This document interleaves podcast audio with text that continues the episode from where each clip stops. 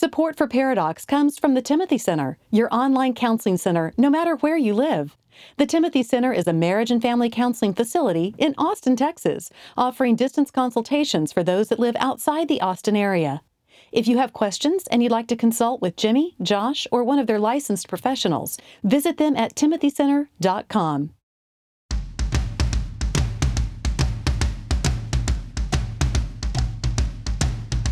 Recording live from Austin, Texas, a conversation about marriage and family that women will love and guys won't want to turn off. Dr. Jimmy Myers and Dr. Josh Myers are a paradox. Guys, welcome to the show. This is Paradox, and I am Josh. You're Josh, and I'm Jimmy. And we are excited to have Sarah Mackenzie on the show. Sarah, thank you for joining us. Hey, thanks so much for having me. I am so excited to be here. You can find more about Sarah at readaloudrevival.com, but she is an author, speaker, as well as podcast host. And she's specifically here today to talk to us about her latest book, The Read Aloud Family. Sarah, tell us about your book. I am so excited about this book because it's been one of those things that's been kicking around in my head for a while, like all the best projects are. But, you know, it's funny. I have a podcast called The Read Aloud Revival where we talk about connecting with our kids through books. And so when I started writing the Read Aloud family, I thought I was writing a manifesto of sorts on mm. reading aloud. And that is kind of what it is, but when I re- what I realized as I was writing it is it's more of a manifesto on connecting with our kids and some practical nitty-gritty stuff on how do we connect with our kids in our world today? Because as parents we're really distracted. We have all these demands on our time and attention and we all really long i think our as mm-hmm. parents our deepest heart's longing is to make these lifelong lasting formed relationships with our kids and it can be really hard to do with everything else pressing in on us. And so reading aloud ends up being i think the simplest way to do it but the real heart mm-hmm. of the book is about connecting with our kids. I tell you, you uh, also in your bio it says you have six children six children. I did. It is six. It's not a typo. Yeah. Yo, Our six kids are from preschool to high school. So our oldest oh. is 16. She's a 10th oh, grader. yeah. Lord. And the last two are twins, twin identical boys, oh, because oh, Jesus wanted to make us humble. Well, you know, as our as our audience knows, we are therapists here in in Austin, Texas, but we could give you a discount for internet counseling all the way to Spokane because it sounds like you could pay for our vacation every year. you also mention that part of what your book is is trying to to communicate to parents how books can help parents win the battle of screen time. What do you mean by that? Well, I think most of us want to be able to help our kids learn how to use screens in a healthy way. So, you know, we all know families who either just get rid of screens completely or um or what's more common is that we sort of allow screen use in our own lives as well as our kids' lives sort of take over. And I know that when I take a really um, objective assessment of how much time my kids and I are spending staring at our phone, or my son's mm-hmm. playing video games, or my daughter's texting her friends, it it's a little bit alarming. And we know from research, right, that our brains are actually being rewired based on how much time we spend connected to technology. So I'm not really interested in finding out how do we just get rid of technology because technology is here to stay. I'm more interested in figuring out how do we as parents help our kids use technology in a healthy way without becoming slaves to it or servants to it. And one of the things I think that's battling for our uh, kids' attention um, well, I guess I should say one of the things that makes it harder for our kids to give their attention to books or reading, or for families to cultivate any kind of reading life, even though we may all want our kids to be avid readers and we know that reading is good for us and is good for our kids and enjoyable, is this perpetual screen use. And mm-hmm. um, I had a I had a guest on the Read Aloud Revival podcast. His name was Dr. Daniel Willingham. He came on and was talking about how even for adults, um, that drive or the draw to pick up your phone is so strong that even for those of us who really want to be readers, we have a hard time choosing to pick up a book rather than mm. picking mm. up a phone. And he actually likened it to watermelon and candy. So he said his kids, if he was to put a big bowl of watermelon out uh, after dinner, his kids would enjoy that. They'd all say they liked it, they'd think it was delicious. But if he was to put out a bowl of watermelon and a bowl of candy, that uh, his kids would always choose the candy. And he said it's mm. that's like a lot like books and mm. screens. So if we always give our kids a choice of you can read a book or you can be on your screen. Even adults will very likely choose the screens more often because it's easier, it's simpler, it's, it requires less of our brain power. Now, do do reading tweets does that count? It doesn't count. Is it not? You have to do it out loud. Oh, great. Okay. I know we're all in trouble, right? So maybe just the most basic of questions, but what kind of some benefits of just reading out loud with your kids? There are so many. One of you know, one of the things that has startled me, I guess, most or surprised me most as I've done dug into this research and really learned about the benefits of reading aloud is how many benefits there are for such a simple free activity. So I can't really think of another activity we could do in 10 or 15 minutes for absolutely free that would give us all these benefits. But uh, one is simply academic. We know um, that the absolute best activity that will help our kids become good readers all throughout their life is reading aloud. And that um, when kids start school, if they have been read aloud to up to the age of six, that that is better that is a better preparation for their academic success than putting them in private tutoring, than putting them in private education, expensive schools. It's kind of amazing just reading aloud to our kids. And really, kind of, there's a lot of different reasons why this works, but one of the main benefits is that um, our kids, when they are listening to stories read aloud, they get the grammatically correct and sophisticated language patterns in through their ear. And that's really important because we don't talk in grammatically correct or sophisticated language patterns. They don't see that on TV. They certainly don't talk in those kind of patterns with their kids. Um, the only place we get them is in books. But even when we're reading books, we're skipping words, we're skimming, especially now that we've all become internet skimmers. Um, and so the only place we really get grammatically correct and sophisticated language patterns is when books are read out loud and we hear them through our ear. So then the academic benefits don't just um, affect kids before they're reading on their own, but they actually continue all the way through the teens, um, all the way through, um, all the way through school. It's pretty amazing. So just the academic benefits alone, there's a there's a book uh, called The Read Aloud Handbook by Jim Trelease, and in that book he says that if there was a magic pill that parents could give their kids that would give them all the academic benefits of reading aloud, uh, we would stand in these long lines and pay exorbitant amounts of money for it. And yet it's free. We can do it without any training, without any, you know, it takes 10 or 15 minutes. Kind of amazing. So the academic is one thing, but one of the things that surprised me most as I began to read aloud to my kids more and I dug into this research more is that there are some studies showing that kids who read a lot of fiction stories or are read to fiction stories growing up they become kinder, more empathetic adults. And it makes so much sense, right? Because every time we read a story, we are getting the opportunity to walk a mile in someone else's shoes. And so, if our kids get this practice of walking a mile in someone else's shoes over and over and over through these stories, they end up becoming adults who can see life from someone else's perspective, who can imagine things from another person's point of view, which is a really, really helpful skill to have.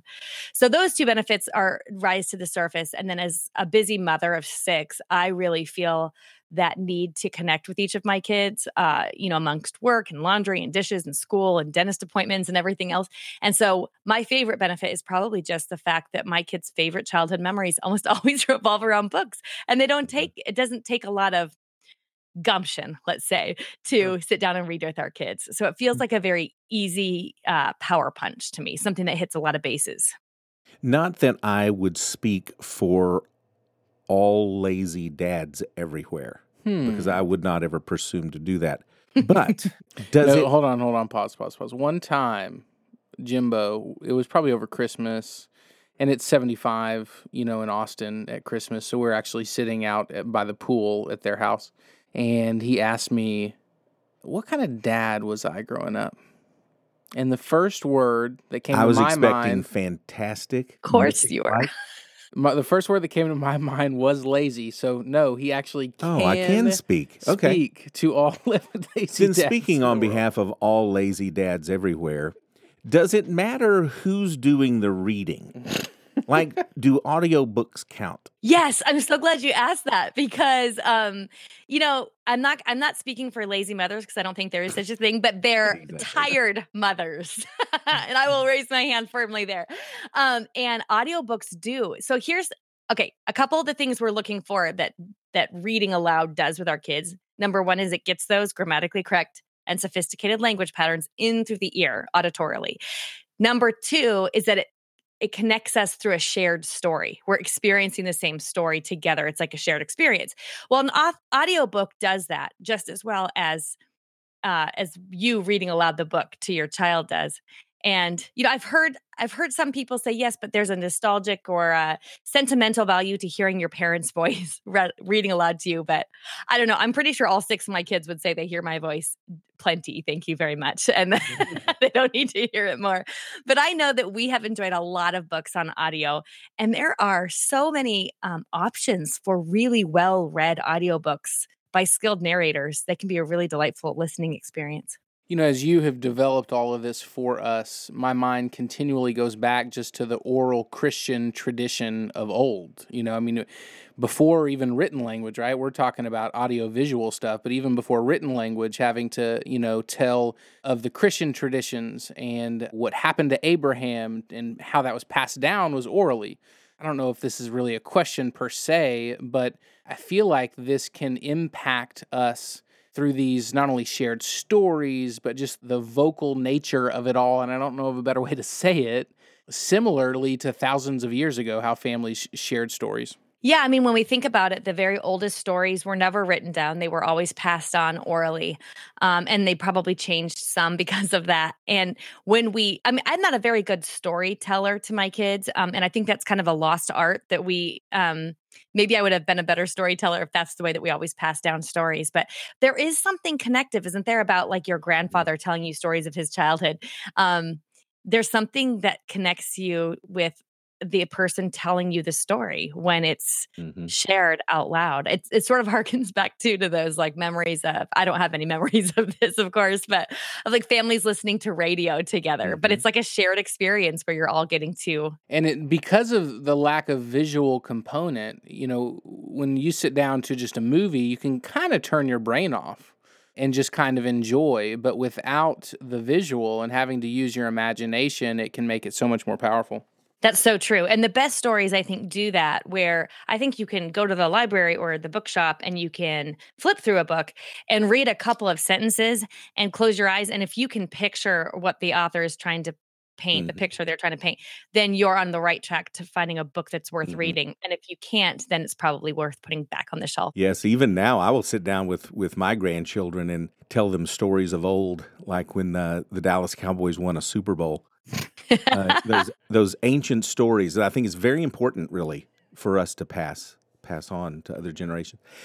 You tell a story about you guys reading The Wizard of Oz. Mm-hmm. And how how reading that book kind of got a debate going within the family or with with the kids as to what was more important, having a brain or having a heart.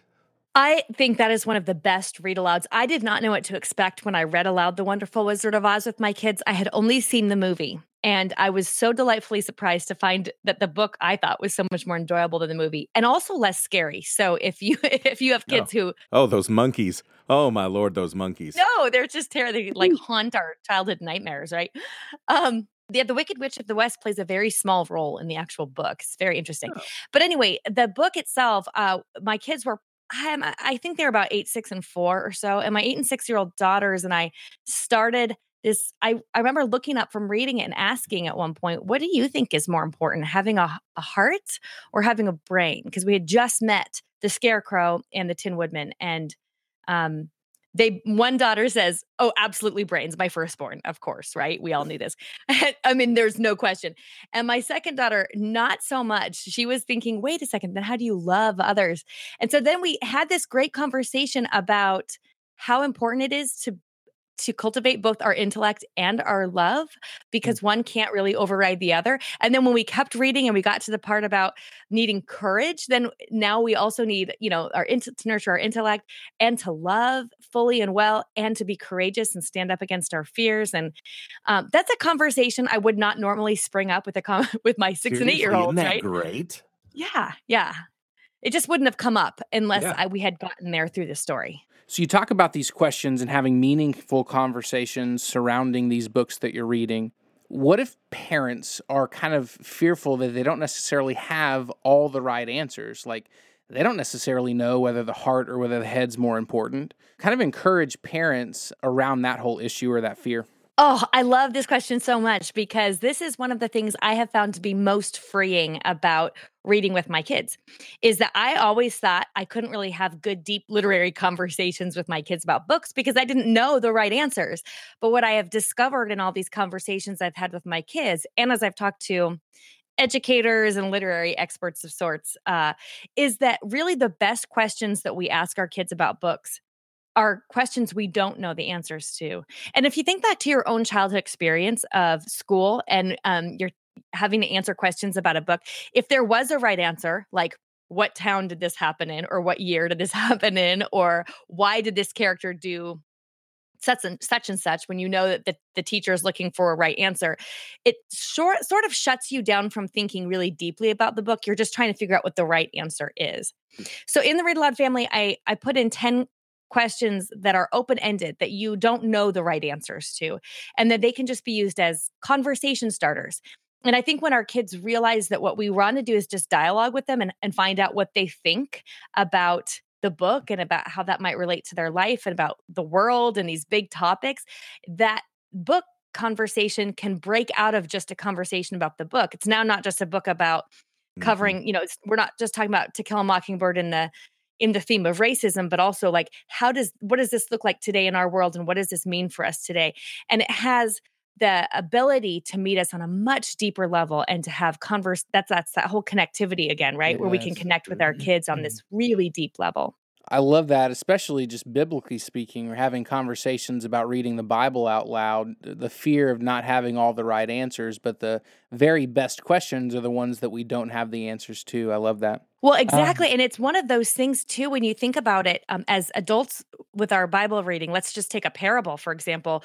The reason we keep revisiting it over and over is because we don't have all the right answers the first time we read it. It says something a little different to us depending on what our heart needs and what we're struggling with, whatever sins we're fighting against, and all the different things that are happening in the world and our life. And so the best stories do that. They keep feeding us like a spring, like a well, you know, like spring welling up over and over again. And so uh, that's what what we do as adults when we're encountering scripture. And it makes sense that when we teach our kids to encounter books in the same way where they can continually ask questions without knowing the right answers it helps them then read the bible in a more fulfilling way as well. So tell us about we've mentioned it a couple times now tell us about your read aloud revival podcast. Yeah so i started this on kind of a whim. What, what happened is i had started reading aloud to my kids a ton. Um, mostly i had I had listened to a really compelling talk at a homeschooling conference about how reading aloud to our kids a lot helps them become better writers and speakers, communicators. And so I thought, well, I'm going to try this. So I started reading aloud a ton and realized that not only did all the things that speaker told me would happen, they got better vocabulary and their reading and their writing improved, but also we had all this improved connection, better relationships, improved empathy, amazing conversations. So I started reading aloud even more and I got so excited that this very simple thing that I could do even as a tired mother um, would make such a profound impact. So I mm. thought I would start a podcast and we just talk for a couple episodes. I mean, I remember telling my husband I was going to try and start this podcast and it would be a few episodes. And he thought, How are you going to talk for a few episodes about reading aloud? What are you going to say? Do it. You know, it. like, what are you going to say? Well, what ended up yeah. happening is it sort of took on a life of its own. And now we're almost 100 episodes in four years later. And wow. I think, um, I think the reason it took on a life of its own is because just like what happened in my own family life is when we as busy overwhelmed tired but really caring loving parents realize that we can make these deep uh, connections with our kids with something that's so simple as reading aloud it's like we almost get fanatical about it because it's so mm. amazing it's so exciting to us that the sim- sometimes the simplest things make the most profound impact and that's certainly true here as well I'm having a lot of parenting guilt right now from this mm-hmm, conversation. As you should. oh no, no. three and 6 mm-hmm. month, uh, mm-hmm. and I don't remember. My wife does, but the last time I read with them. So that's what I'm going to be doing. So if they evening. end up in gangs. It's like JJ, sit down. We are reading mm-hmm. right now. That's right. It is the readaloudrevival.com is the website. It is Sarah Mackenzie. Sarah, thank you so much. Thank you so very much. Oh my gosh, this was a blast. Thank you guys. I love all of our guests. Obviously, you didn't enchiladas y it. Oh, I forgot. Get her back on the line. Call her back.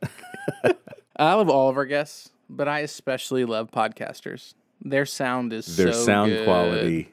Well, it's it's not as good as us since we are under the tutelage and direction of Billy Lee Myers Sure, Jr. but a close, close second. It's close. entering the interview, and even when the publisher reached out for us to interview Sarah, I was like, ah, that's an interesting topic, but I don't necessarily feel like it's like that important. But now I feel like it's that important. I mean, when you hear all the benefits, it's kind of like, oh, isn't that nice? I'm a parent. I'm supposed to read with my child. Therefore, I'll do it a couple of times a year until they turn three. And Christmas from story. yeah, and then going about my business. But all of the benefits, both cognitive, in learning, in relationship, yeah, I love that. There is no other activity that you can do, paid for or free, and this just happens to be free, that you can do with your child to help them more academically and relationally. I said it very awkwardly, and I don't even know if I still can put it into the right words. But there's just something about it, right? I think that there's a reason why God didn't invent the world with iPads. I mean, there's just something about just the oral tradition of mm-hmm. sharing. I know you're reading it and it's written, but sharing verbally stories, scripture, there's something about it that is more ingraining rather than watching something and turning your brain off, as well as more connective, like Sarah mentioned. And again, our our grandkids, oldest five, and I'm thinking, is five too young to start the Harry Potter series or the Lord of the Rings series? You'd um, have to ask your oldest this daughter. shall not pass. I'm just going, I don't know if a five year old, maybe, I don't know. But she was great. She was wonderful. And drop what you're doing and go read to your children. I'm gonna I'm gonna leave work early today just to go do that. Guys, if you want more information about this interview as well as Sarah, it's paradoxpodcast.com. You can also follow us on Facebook, Twitter, and Instagram. You can find that info at our website as well. And as always, like, share, review, whatever other things that you can do with this. We appreciate you listening. Thank Bye-bye. you. Paradox is produced by Billy Lee Myers Jr. For more about Billy, go to therapywithbilly.com. For more information about our Paradox evangelist, Julie Lyles Carr, go to julielylescarr.com. And if you want more details about what was discussed on today's show, go to paradoxpodcast.com. Next time on Paradox, I walk in the back door of my house. Fourth grade or four years old? fourth grade. Fourth grade. And so I walk in the back I've door. known some four year olds to drop the F bomb. and mom was cleaning the kitchen and my sister was at the table high schooler doing homework and i walked in and i said mom do people have to have babies And, And- describe your mom a second. Like uh, she would have been taken aback to well it was it was the father son holy spirit and mom hmm and so my sister vicky she fell in the floor on the linoleum and was just screaming crying laughing so hard. And mom said oh jim come with me